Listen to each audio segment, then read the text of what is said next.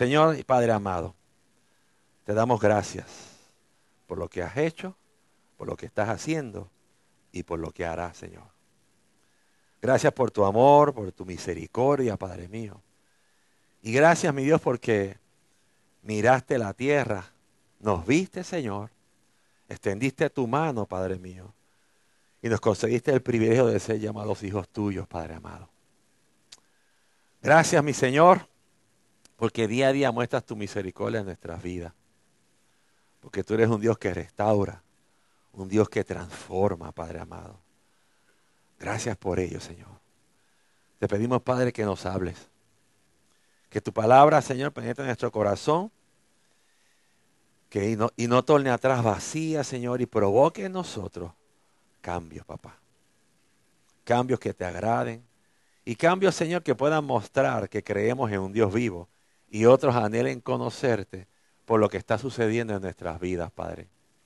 Amado Dios, nos presentamos delante de ti para que seas tú llenando nuestro corazón, pasando carbón encendido por nuestros labios, Señor, preparando los sentidos de mis hermanos, Padre mío, preparando su corazón y su mente, para que reciban, mi Dios, lo que has puesto en nuestro corazón. Gracias, Padre mío. Estamos a tus pies y en tus manos, en el nombre de Jesús. Amén. Mire, eh, eh,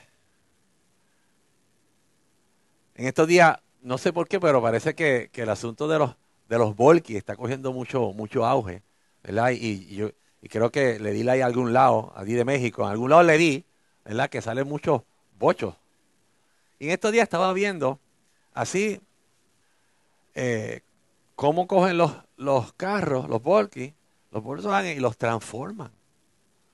Siguen siendo volkis, siguen siendo Volkswagen, ¿verdad? Pero los transforman, una cosa, ¿sabes? Los dejan.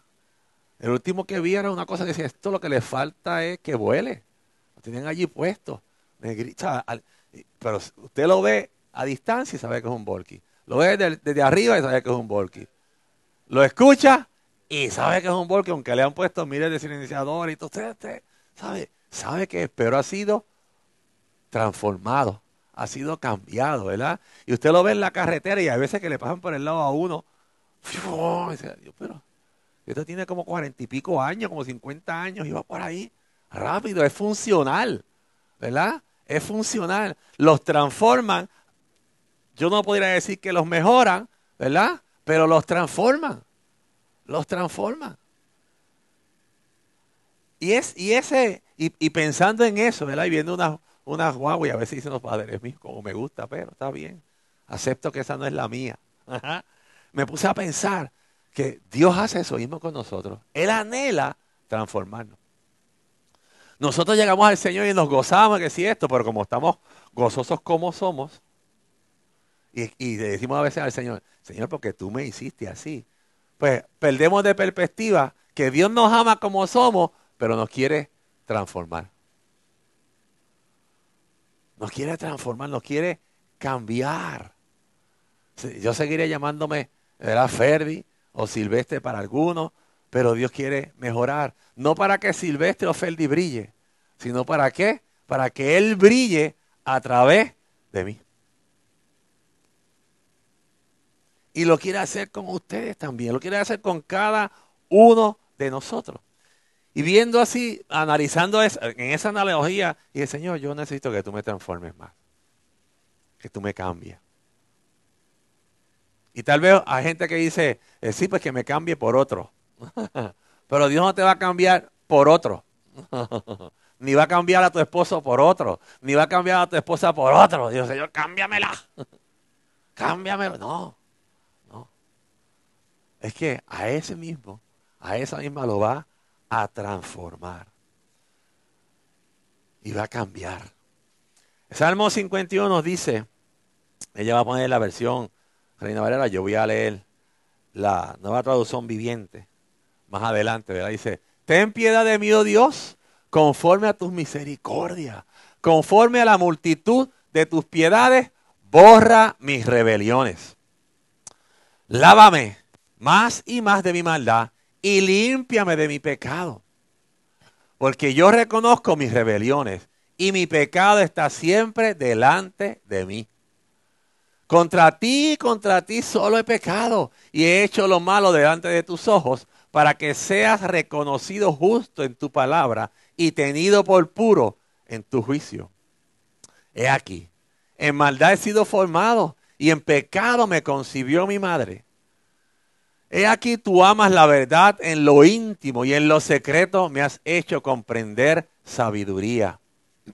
Purifícame con hisopo y seré limpio. Lávame y seré más blanco que la nieve. Hazme oír, el go- eh, hazme oír gozo y alegría, y se recrearán los huesos que has abatido. Esconde tu rostro de mis pecados y borra todas mis maldades.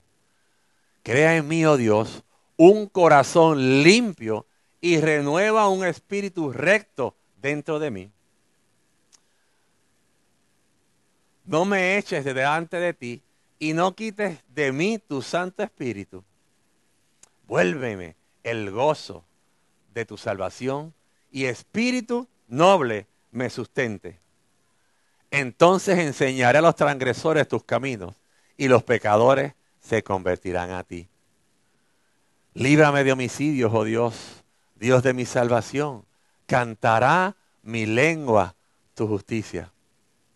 Señor, abre mis labios y publicará mi boca tu alabanza. Porque no quieres sacrificio que yo, no lo, que yo lo daría. No quieres holocausto. Los sacrificios de Dios son el espíritu quebrantado. Al corazón contrito y humillado no lo despreciarás tú, oh Dios. Vamos a leer aquí una versión más o menos en arroyo habichuela, ¿verdad? Por si acaso. Dice, ten misericordia, oh Dios, debido a tu amor inagotable. A causa de tu gran compasión, borra la mancha de mis pecados. Lávame de la culpa hasta que quede limpio y purifícame de mis pecados. Pues reconozco mis rebeliones, día y noche me persiguen. Contra ti y solo contra ti he pecado y he hecho lo que es malo ante tus ojos. Quedará demostrado que tienes razón en lo que dices y tu juicio contra mí es justo. Pues soy pecador de nacimiento, así es. Desde el momento en que me concibió mi madre, pero tú deseas honradez desde el vientre, y aún allí me enseña sabiduría. Purifica de mis pecados y quedará limpio. Lávame y quedaré más blanco que la nieve. Devuélveme la alegría. Deja que me goce ahora que me has quebrantado. No sigas mirando mis pecados. Quita la mancha de mi culpa. Crea en mí, oh Dios, un corazón limpio y renueva un espíritu fiel dentro de mí. No me expulses de tu presencia y no me quites tu Espíritu Santo. Restaura en mí la alegría de tu salvación y haz que esté dispuesto a obedecerte. Entonces enseñaré a los rebeldes tus caminos y ellos se volverán a ti. Perdóname por derramar sangre, oh Dios, que salva. Entonces con alegría cantaré tu perdón. Desata mis labios, oh Señor, porque para que mi boca pueda alabarte. Tú no deseas sacrificios, de lo contrario te ofrecería uno. Tampoco quieres una ofrenda quemada. El sacrificio que sí deseas es un corazón quebrantado. Tú no rechazas un corazón arrepentido y quebrantado, oh Dios. Mire qué tremendo. Dios está atento siempre. Mira, dice David cuando escribe este salmo, dicen los estudiosos, lo escribió de, de, después de, de, de lo que pasó, ¿no? Después de que él eh, eh, cometió, eh, mató a su amigo, se acostó con su esposa, bueno, hizo todas esas cosas, es confrontado. Y entonces David entiende, baja a su corazón, ¿verdad? Y dice, Señor, purifícame, cámbiame. Si fuera sido puertorriqueño, Señor, cámbiame, cambia mis pensamientos, cámbiame. Surgió en él un anhelo. Y mire, hay gente que tal vez me dice, no, no, es que, es que, es que si yo me voy, si yo me muero y vuelvo a nacer, yo sé que usted, no sé si usted lo ha escuchado, yo lo he escuchado, yo haría lo mismo. Y yo me quedo, mira, dije, ay, padre, tantos años de vida y vas a hacer lo mismo. Si, Dios, si vuelves a nacer a hacer lo mismo, pues no aprendiste nada. Porque habría muchas cosas en mi vida que si eso fuese cierto, yo no las volvería a hacer. ¿Verdad? Porque uno anhela otro estilo de vida. Uno anhela algo diferente. Hay gente que entiende que, que desear cambiar es como reconocer que es una debilidad. Es como reconocer falta. Y sí, hay que reconocer que hay cosas que no están bien en mí, que hay cosas que no son correctas, que hay cosas que tienen que cambiar. Y solamente un hijo con un corazón sano desea agradar al padre. David, con todo lo que hizo, tiene un corazón sano. Su anhelo era agradar al padre. Su anhelo era agradar a su Dios. Y un hijo con un corazón sano, su anhelo mayor es: Señor, yo quiero honrar a mis padres. Yo quiero honrarte a ti. Y es entender que en nuestra vida hay cosas que nosotros podemos dejarlas. Podemos dejarlas de hacer, ¿verdad? Eh, eh, por medio del Espíritu Santo y por medio de, de, de usted esforzarse. Pero hay otras en las que hoy podemos reflexionar. Que tal vez usted diga: mire, pastor, yo he intentado miles y miles de veces dejar esto. Yo he intentado entregarle al Señor mi carácter. Mire, todas las, yo se he intentado. Pero eso está como que pegado ahí. Yo he intentado dejar la pornografía. Yo he intentado dejar de mentir. Yo he intentado. Pues mire, cuando usted usa yo he intentado, usted está diciendo yo solito. Y ha dejado de utilizar el Espíritu Santo. Que con él, que con él, que con él, los intentos solamente son uno. A ver, se nos acaba la, la excusa eh, eh, de decir, es que, que, que yo lo intento. No, no, lo, lo hiciste correcto como dice la Escritura, a través del Espíritu Santo. Dios está ahí, sí. Es un solo intento. Es un solo. Y no es aprender cómo hacerlo. Es creer que Dios quiere hacerlo. Y tener el anhelo en el corazón. Y decir: Señor, yo deseo que tú me cambies. Mire, y yo estoy seguro que, mucha, que muchos de los intentos, porque yo he, he intentado cosas y digo: Señor, tú sabes que yo quiero. Pero es como que al más... más A dar la vuelta, al dar la vuelta, volvemos otra vez allí. Viene la situación y volvemos a hacer lo mismo. Es como, ¿verdad? La, tropezar con la misma piedra. ¿Ya no la ha pasado? Esa vez. Y como que... Y es sencillo. Mire, eh, mensaje sencillo como que, como que se te olvidó algo. Y, y, o sea, te olvidó eh, llegar a algún sitio y te llama: mira, voy de camino. Y en realidad, ay, cogiste las cosas y cuando recibiste el texto, va, dice: voy de camino. Yo tenía un amigo que me, cuando yo lo llamaba decía: voy. Y hay veces que yo sentía, yo, mira, bro, te estaba esperando. Y yo: sí, sí, ya voy de camino. Y sentía el eco del baño. Yo,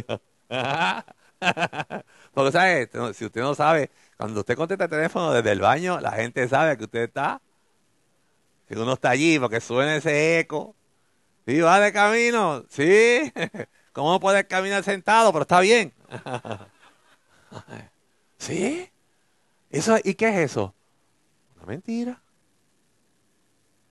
Una mentirita. Sencillo. Caemos ahí, mira. Y, ay, yo, ¿sabes? Y aquellos que, que, que pues, aquellos que mentíamos por, por, ¿sabes? Por diversión. Como estilo de vida, porque, porque aquellos que mentíamos mucho, salir a la verdad nos costaba trabajo y era mejor ir a una detrás de la otra, una detrás de la otra. Una de, y cuando nos cogían en la mentira, tratábamos de hilvanar algo más que al final era mejor la que nos dijera: mira, está bien, oye, te creo, no sigas, no sigas. Y, y los que tienen, tienen un carácter fuerte, que el Señor, entonces pasan cosas en el momento dices que Dios está bregando con esto, pero todavía no ha podido. Ay, no, ¿cómo que Dios no ha podido? Dios ya pudo. Tú tienes que, que a, a través del Espíritu Santo, y Señor, contrólame. Porque te tocaron los botoncitos de así, un botoncito de ese a veces del orgullo, de este, y uno como que... El Señor, no, porque tú me has cambiado. Entonces, solamente quiero dejarle unas cosas que debemos que reconocer para poder permitir que el Espíritu Santo haga en nosotros un cambio. Y lo primero es ser humilde, para reconocer que nosotros mismos, sin la presencia de Dios en nuestra vida, no podemos cambiar nada. Si Dios no está en nosotros, no. Salmo dieciocho, veintisiete dice: porque tú salvarás al pueblo afligido y humillarás los ojos altivos. O sea que tú y yo tenemos que, el, el hecho de reconocerlo es humillarnos delante de Él. Cuando tú y yo no reconocemos nuestra falta, es que somos altivos, como que. ¿Y cuando no la reconocemos? Cuando alguien nos dice, pero es que tú dices, no, pero es que me obligaron. Si tú no, si tú no hubieses tentado, pues yo, pero como, como tú sabes cómo yo soy, entonces me provoca. Me provoca. Y pues, o sea, no es culpa mía. Es que me provocaron. Ese es orgullo. Ese es orgullo. Salmo veinticinco, nueve dice: encaminará a los humildes por el juicio y enseñará a los mansos su carrera. No es fácil ser manso. ¿Por qué? Porque la sociedad piensa que los mansos son mensos.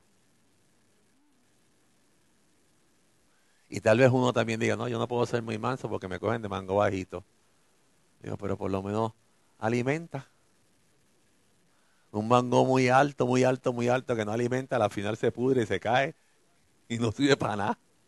Así que si eres mango bajito, a alguien le gustó tu saborcito.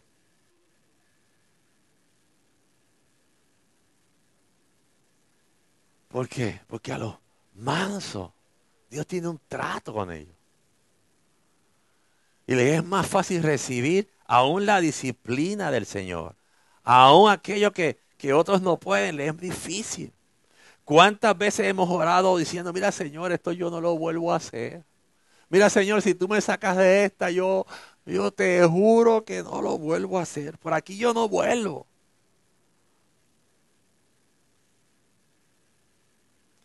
Y yo estoy seguro que la mayor, la, los, los que hemos hecho esa oración así estamos convencidos. O sea, nosotros no nos creemos.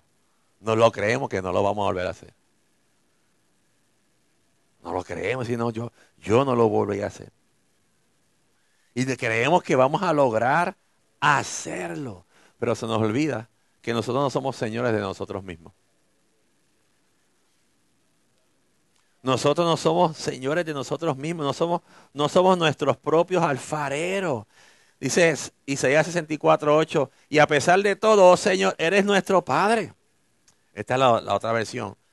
Nosotros somos el barro y tú el alfarero, todos somos formados por tu mano y necesitamos su mano para que Él nos siga transformando, para que Él nos siga formando. Cuando nosotros a veces prometemos algo que no podemos cumplir, es porque nosotros nos estamos poniendo en un lugar que no nos corresponde. Y eso sigue siendo uh, orgullo. Porque hay cosas que usted y yo no, no podemos prometerlas si no estamos sujetos al Espíritu.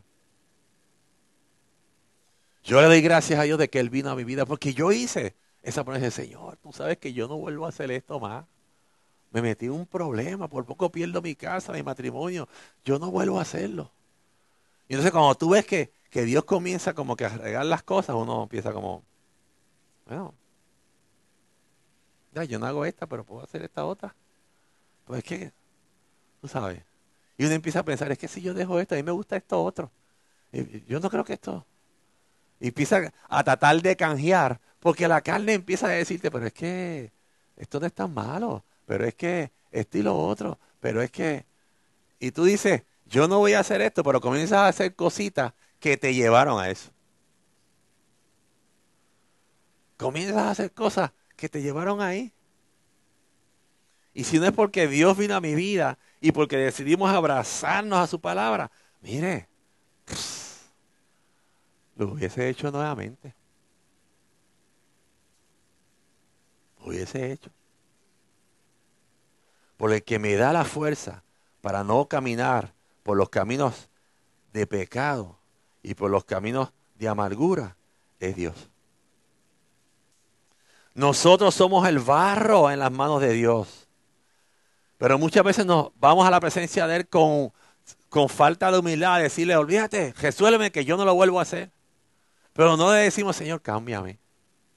No, no, yo. Empezamos, tenemos un yoyeo con el Señor a veces, yo, yo, yo. Decirle, Señor, yo te necesito porque en esto yo no, en esto yo fallo. Y lo he intentado noventa y nueve veces y no sabe igual. Te necesito. Necesito que vengas a mi vida. Señor, yo creo que yo que soy lo mejor que ha habido. Yo creo que, que yo soy bueno. Yo creo que no. Señor, te necesito. Para que siembres en mí el deseo de honrarte. Para que siembres en mí el deseo de mostrar lo que has hecho en mi vida. Para que otros te conozcan a través de lo que tú has hecho. Yo siempre digo que yo conocí a Cristo por un perdón que me dio un ser humano, mi esposa. Cuando yo sabía que no había ser bajo el cielo y sobre la tierra que podía perdonar mi acción. Porque el mismo que estaba reclamando perdón sabía que no podía perdonar eso.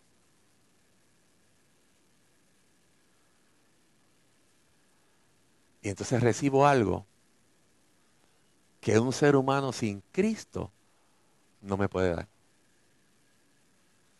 Y ahí yo dije, ella tiene algo que yo no tengo, que conocía, pero no lo tenía. Porque muchos conocemos de, pero no conocemos a. Cuando usted conoce de, es porque alguien, se lo, alguien le habla de. Pero cuando usted conoce a, a Mauri, a Ferdy, es porque usted tuvo relación con ellos.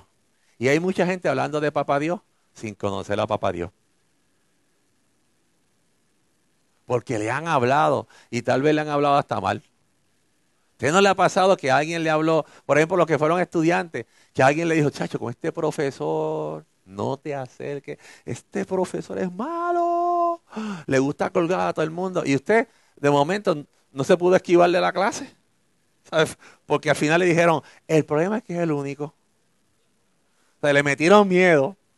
Ya usted estaba, ya usted se predispone a colgarse, porque ya uno va predispuesto a pelear y que te peleen. Y te, te dañaron la cabeza y después al final te dicen, ay, el problema es que es el único que la da. Entonces tú la aplazas, empiezas, a ver, matemática ciento uno, que es la primera, y ya estás a graduarte. Y, y, y está, la tengo que coger. ¿Y quién te esperó en la clase? Y ya tú vas como que me voy a colgar, me voy a colgar. Pero te quedas allí. Y dices, yo me quiero graduar, yo me quiero graduar, pues me quedo. Y de momento te esfuerzas. Y comienzas a conocer lo diferente. Y ay, pero, ay, pero este no era como me lo pintan. Y pasas la clase. ¿Y qué es lo que dice? Tanto que esperé, le oí y tanto que aprendí. Pues hay veces que hay gente que conoce de Dios, de un Dios diferente al Dios de la Escritura. Y lo conoce muchas veces por lo que le han dicho o por lo que tú y yo le hemos modelado. Pero cuando nuestro modelo es acorde a la Escritura, nos podrán decir mensos. Pero al tiempo van a decir, ¿tú puedes orar por mí? Al, al, al tiempo, al tiempo. Tú puedes orar por mí. Mire, ayer, ayer vino un grupo a correr bicicleta acá, ¿verdad? Un grupo cristiano que yo pertenezco. Pero se unió otra gente. Y se unió una gente de aquí de Ponce que yo no los conocía. Bueno, hubo uno que me abrazó y todo. ¡Qué bueno que tú estás aquí! Yo no sabía que tú estabas aquí. Y yo, por no quedar mal, dije, ¡ah! Que sí, yo estoy cogiendo bicicleta. Ya al final le dije, bro, ¿de dónde es que yo te conozco? Porque como él lo hizo tan público y yo, y yo decirle, me abrazó y todo, ya le estaba todo sudado, yo estaba empezando y él ya había corrido. Y yo dije, déjame fluir porque le voy a quedar, quedar mal. Y estuvimos corriendo bastante y ese grupito no eran cristianos. Y tú lo sabes por el léxico. El léxico variado, ¿verdad? Y todos los demás nos miraban y yo, tranquilo, tranquilo. Y ¿sabes? Cuando se hacían los cuentos, pues tú sabías de, de qué barrio veníamos, ¿verdad? Entonces, de momento nos paramos debajo de un palito este, a esperar. Y un muchacho que estaba, que era uno de los que, de los que se unió, se me paró hacia el lado.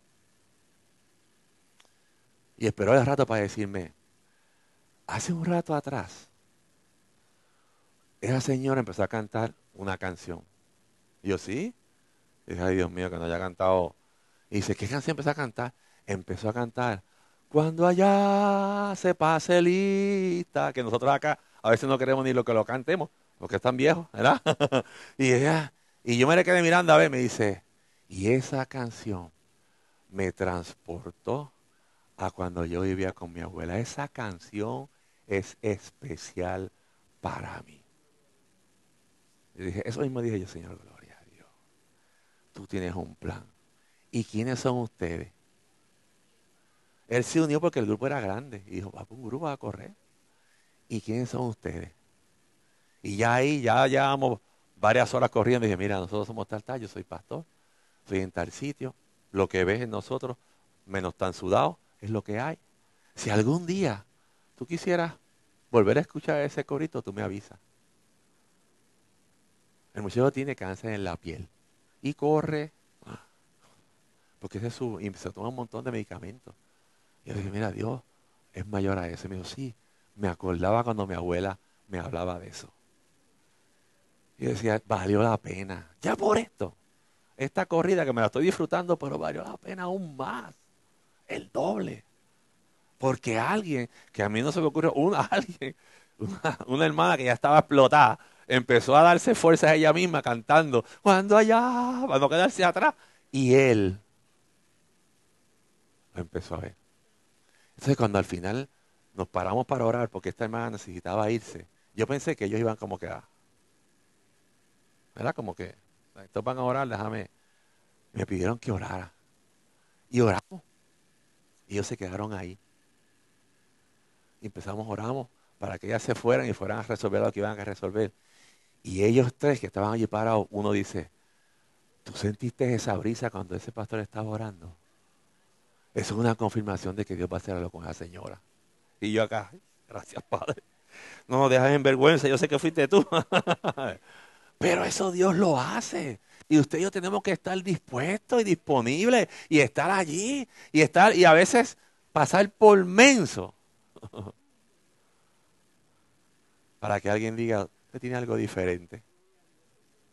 Usted tiene algo, y yo sé, y yo sé que me lo voy a volver a encontrar. Es tanto y tanto que le dije, dame tu número de teléfono, me gustan tus zapatos de coger bicicleta, yo quisiera uno, ¿no me puedes dar el número? Y rápido, ah, por ahí lo cogí y me dijo, ah, pues sí.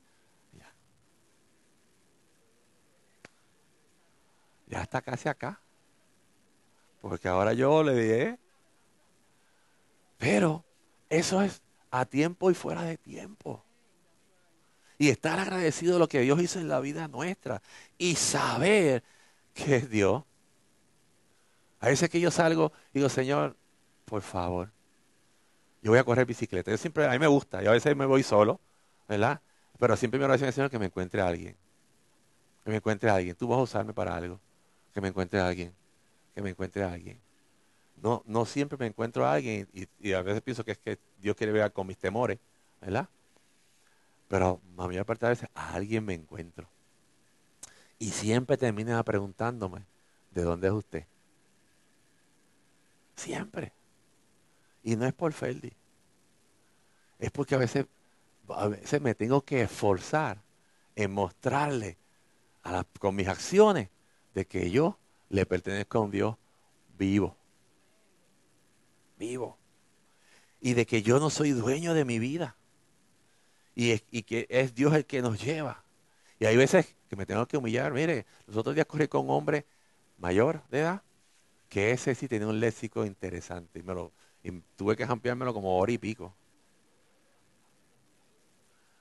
Tú sabes, llega el momento dado que yo cogía, aceleraba para poder refrescarlos, porque le gustaba hablar y todos los cuentos eran bi, bu, ba, bi, bi, bu, bi. Y yo le hacía un cuento de, de que fuimos a, a, a la iglesia tal y ah, yo, porque también va a la iglesia y también de vez en cuando visita y bi, bu, ba, ba. Y llega un momento dado que usted se siente que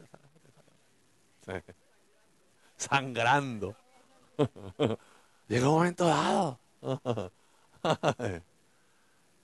Y seguí con él largos ratos. Se hizo hasta de noche. Y ahí, y ahí.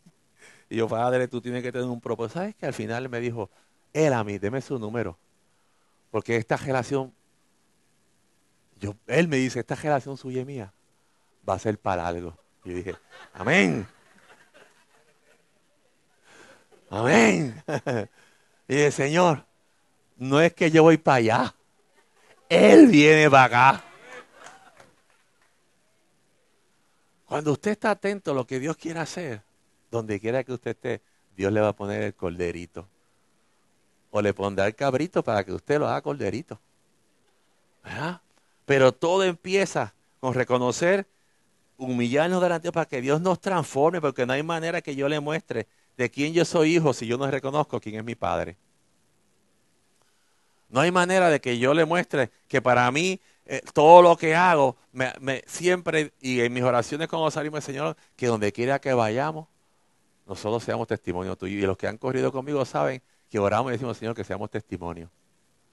Señor, que seamos, que lo disfrutemos, pero que te glorifiquemos. Segundo, teniendo un verdadero arrepentimiento en el corazón. Segunda de Corintios siete dice, pues la clase de tristeza que Dios desea que suframos nos aleja del pecado y trae como resultado salvación. No hay que lamentarse por esa clase de tristeza, pero la tristeza del mundo a la cual le falta arrepentimiento resulta en muerte espiritual. Porque mire, la tristeza que no produce arrepentimiento en realidad es remordimiento. Y el remordimiento y el arrepentimiento, aunque suenan igual y pegan y riman, no es lo mismo. No es lo mismo. El remordimiento, dice un diccionario por ahí, es un sentimiento de culpabilidad que experimenta una persona que sabe que no ha actuado de manera correcta.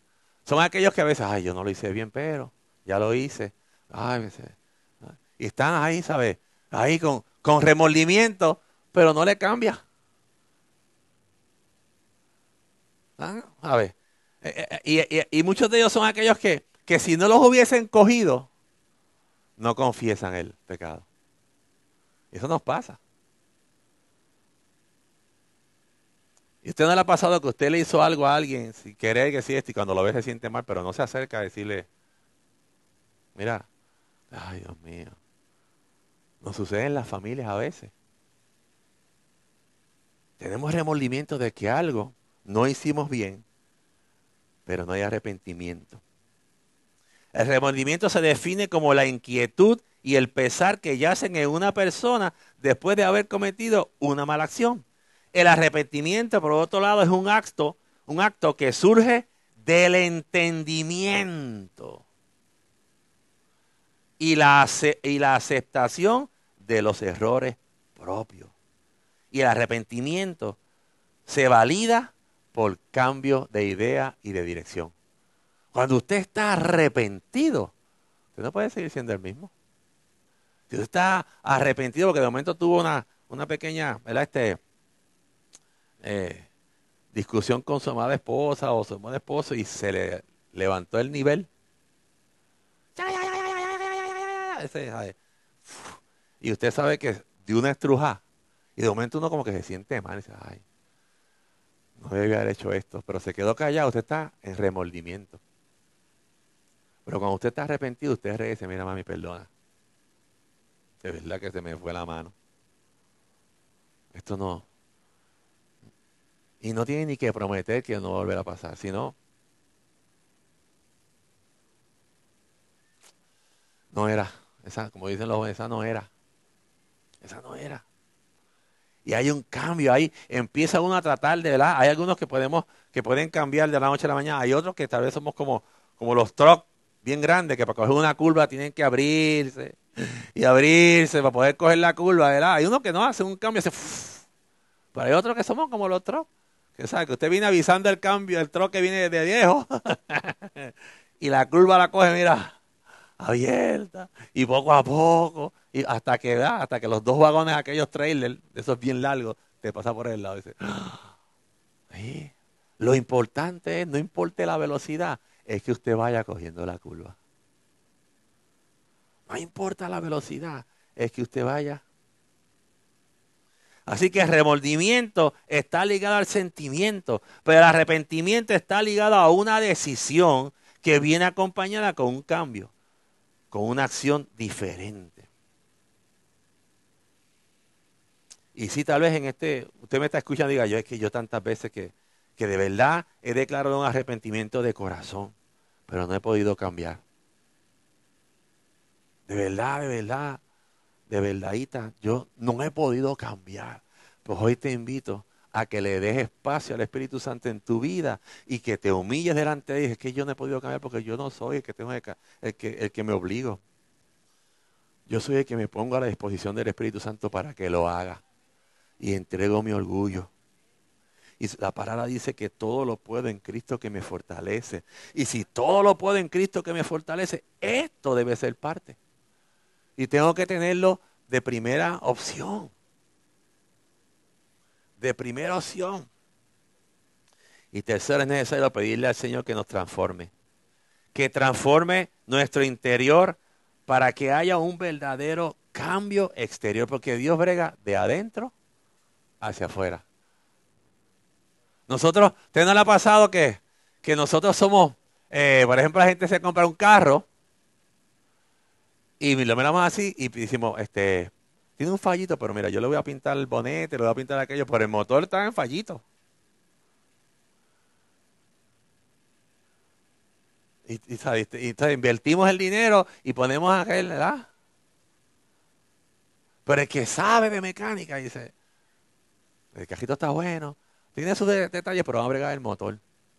Pues Dios, que es el que sabe, le interesa bregar con nuestro motor, con nuestro corazón. ¿Por qué? Porque un corazón alegre hermosea el rostro. Y cuando digo alegre, lo, lo que lo quiero decir es puesto en las manos del Señor. Señor, yo sé que tú estás en este proceso, aunque no te veo, ni te veo. Pero como tú no abandonas a tus hijos, y yo soy un hijo tuyo, pues yo sé que tú... que tú estás en el proceso, que tú estás en el proceso. Yo lo sé, yo sé que estás en ello. Y que quieres provocar un cambio en mí. Yo sé que lo estás. Aleluya. Cuando usted lee con detenimiento el Salmo cincuenta y uno, se da cuenta que en ningún momento David le dijo al Señor, yo nunca voy a volver a hacerlo, yo no vuelvo a caer allí, esta es la última vez. No, él le dijo, Señor, renuévame, cambia mi corazón, transforma mi interior, lávame y seré limpiado, seré purificado, Señor. Dame un corazón nuevo. David sabía que, que él solito no lo iba a lograr. Él no planificó, ¿verdad? Como sabemos, pero sí estuvo en el lugar incorrecto, en el momento incorrecto, mirando lo que no debería mover, recreándose en eso, y ahí. Pero cuando bajó a su corazón, dice, Señor, límpiame. El remordimiento, ¿sabe lo que nos hace? Nos aparta de Dios. Cuando usted está re, eh, parado en el remordimiento, usted empieza a separarse. Empieza, son aquellos que empiezan a, dejan de asistir un poquito a la iglesia, dejan de, porque, porque sienten, se sienten juzgados, señalados, se sienten de todo, porque no ha habido arrepentimiento. Y dice la Escritura, huye el impío sin que nadie lo persiga, y hay gente en Cristo que caminan como impíos, y no porque hagan malas cosas, sino porque huyen de su presencia, sino porque no desean que Dios los transforme aún más y los haga nuevos. Romanos siete, veinte al veinticuatro dice, y ahora si hago lo que, y ahora si hago lo que no quiero hacer, Realmente no soy yo el que hace lo que está mal, sino el pecado que vive en mí. Usted conoce la versión, vamos a leer la versión esta, ¿verdad? Así que queriendo yo, si hago...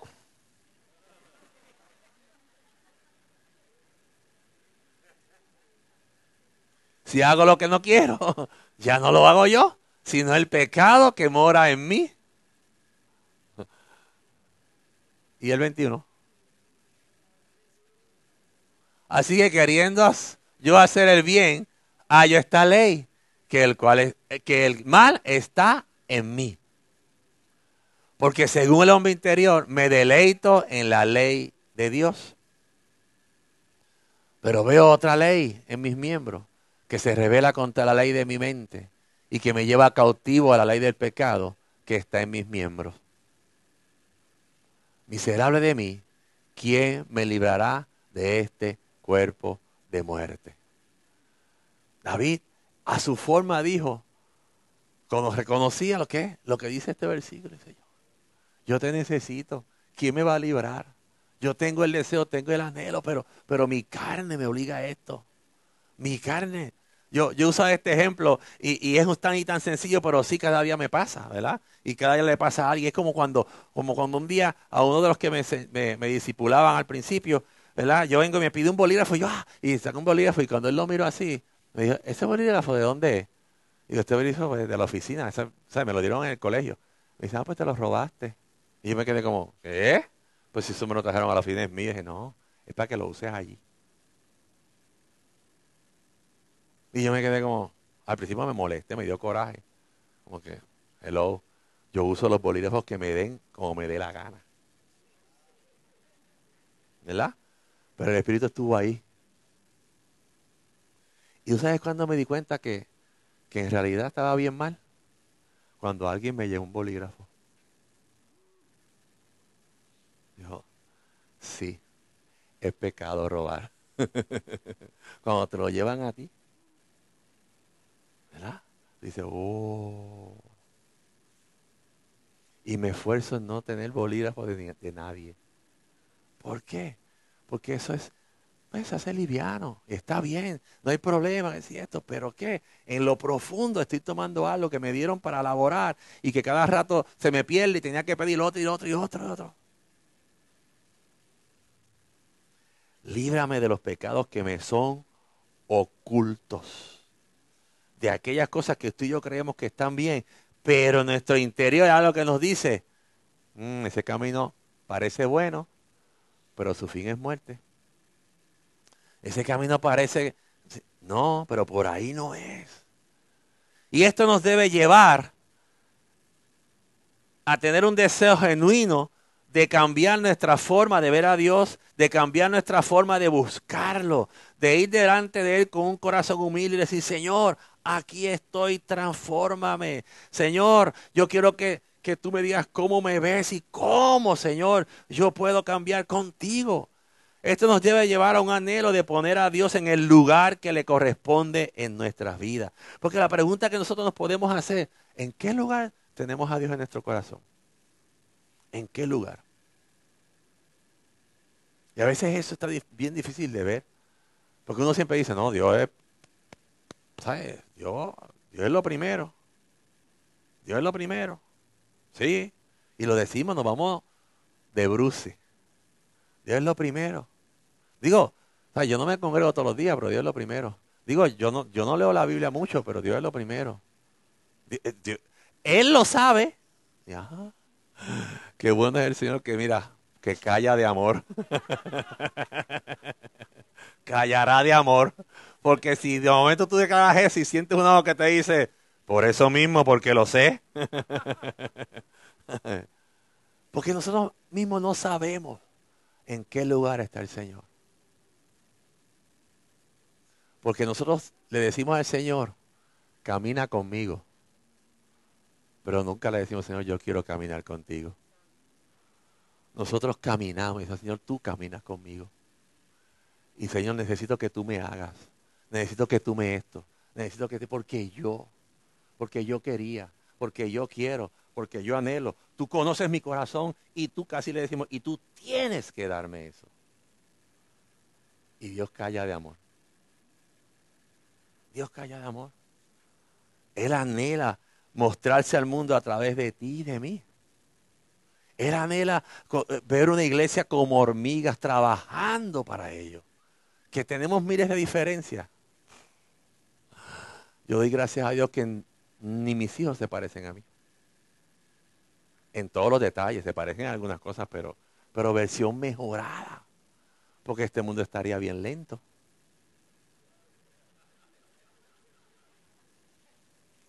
Estuviésemos en los setenta todavía. Mira, yo vi una foto de un Walkman y dije, ¡ah, los Walkman, qué tremendo! La Sony va a hacer algo y si los hace para vender, yo quiero uno para ponérmelo. Y apretar los cassettes que tengo allí viejos. Sí, ¡qué bueno! Pero ¿sabes qué? Mis diferencias y las tuyas no deben provocar que usted no anhele servirle a Cristo.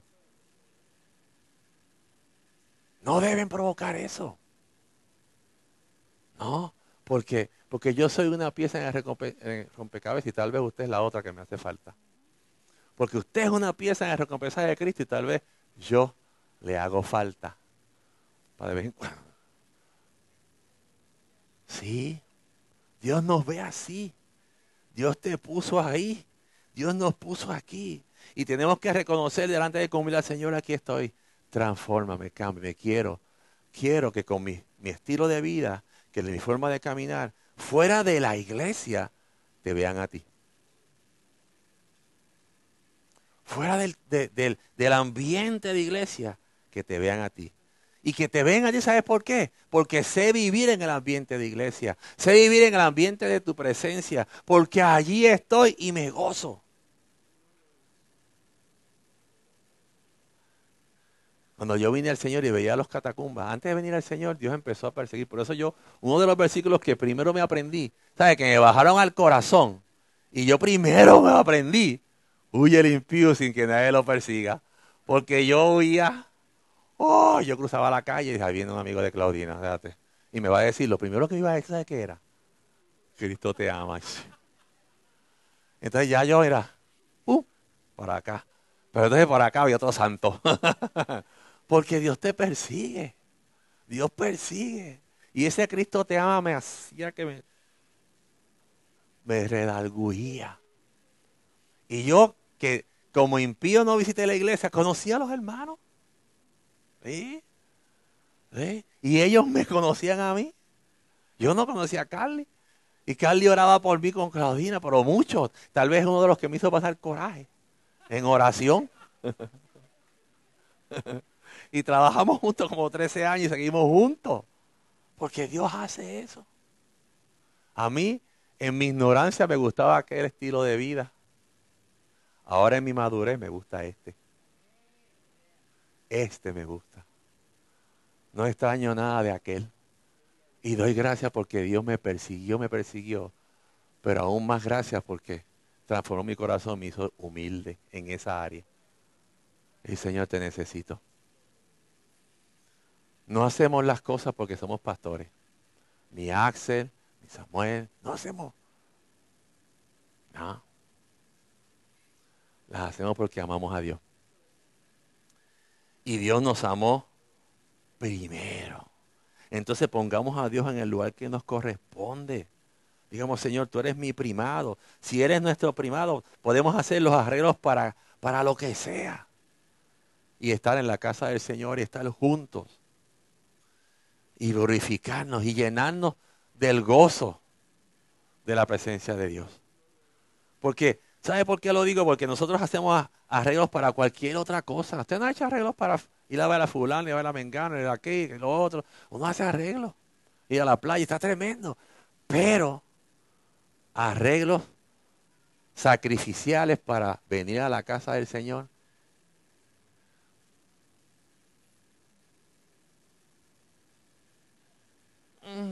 Sacrificio no quiero, dijo el Señor. Lo sacamos de contexto rápido. Sacrificio no quiero. Sí, porque a veces estamos buscando ¿qué? Otra cosa.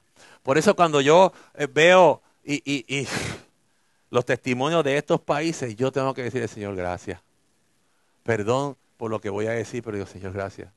Yo no sé qué yo haría si hubiese nacido allá. Yo no sé qué pasaría si hubiese... Yo no sé. Cuando veo gente, ¿sabe? Que le cuesta la vida. Cuando veo... Cuando me cuentan historias de misioneros que están yendo... arriesgando su vida para regalar Biblia. Yo tengo como cinco o seis en casa. Y, muchachos, y las tengo de guardar. Y lo otro. Pero hay gente que está arriesgando su vida. Uh. Cuando oigo historias que usted se cree que son películas de Hollywood, pero son historias verdaderas. Que gente decide no negar a Cristo y le matan la familia. Digo, ¿qué tienen ellos?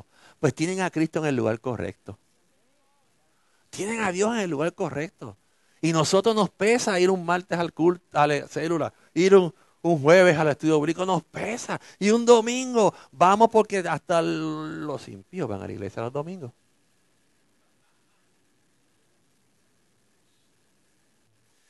Pero tenemos el atrevimiento de decirle al Señor, Señor, tú sabes que yo quería ir, pero se me presentó esto. Tú sabes que yo quería ir, pero cuando tú le has pedido al Señor, Señor, cámbiame, transfórmame, esas cosas comienzan a cambiar.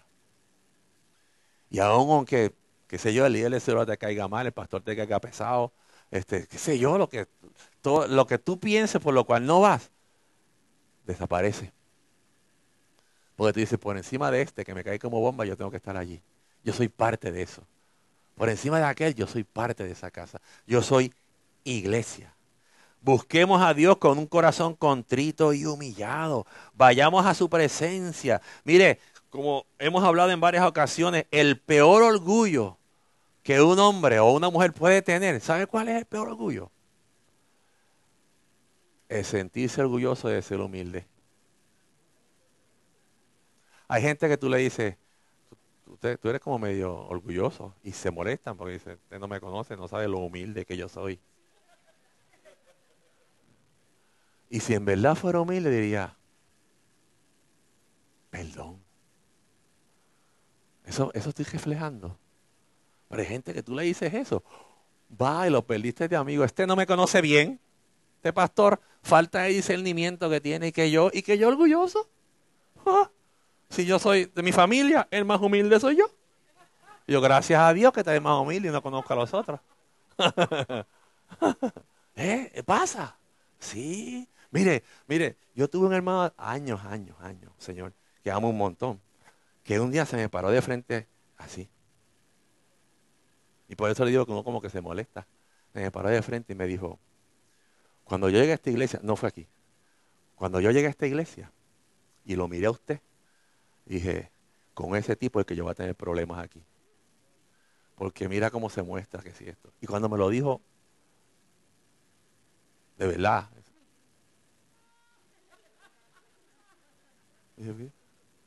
Porque hice un canto de paz. Yo soy tan así. No soy Barney, pero soy un canto de paz. Soy buena gente. Y este tipo se me para al frente a decirme que tan pronto me vio, no iba a tener problema con mi pastor. Iba conmigo, conmigo. Yo, Ferdy, el pastor del piso, el que siempre está ahí, con, conmigo. Hello, tú estás bien mal. Y Dios, rápido, porque el Espíritu Santo no se queda dado si tú preguntas. Porque mientras Él me hablaba, yo dije, Señor, ¿qué le contesto? Para no quedarme dado.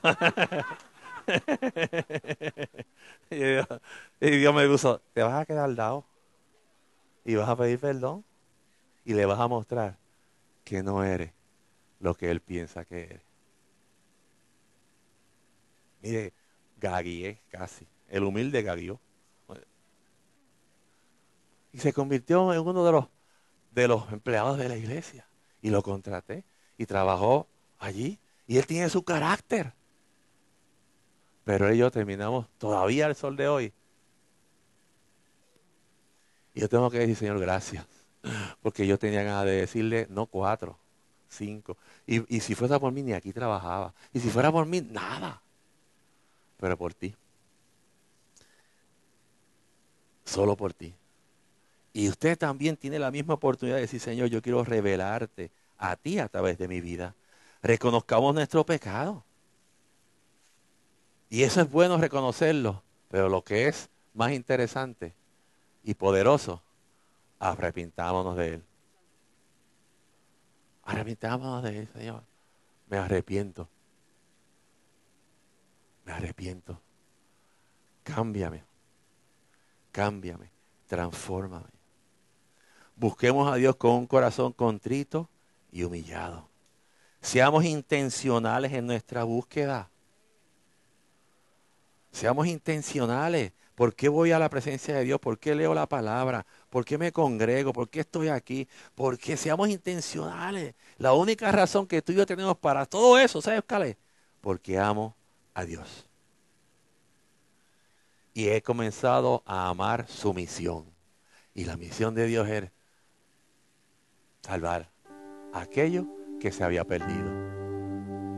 Salvarlo. Y decir, Señor, úsame. Tengamos un genuino deseo de que Dios nos transforme a través de su Espíritu Santo.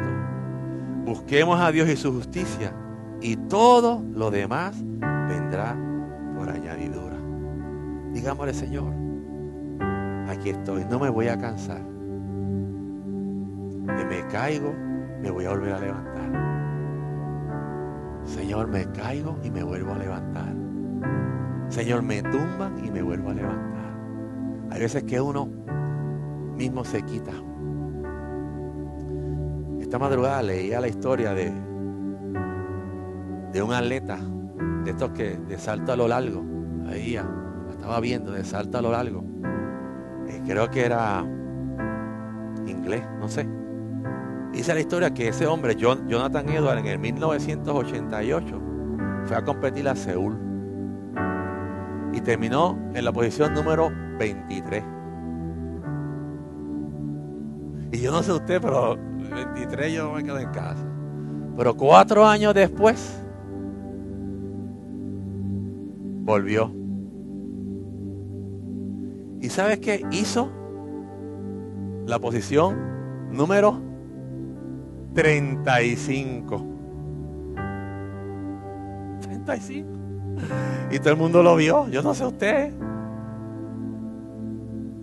Yo diría, ¿habrá alguien que sea un poquito mejorcito que yo?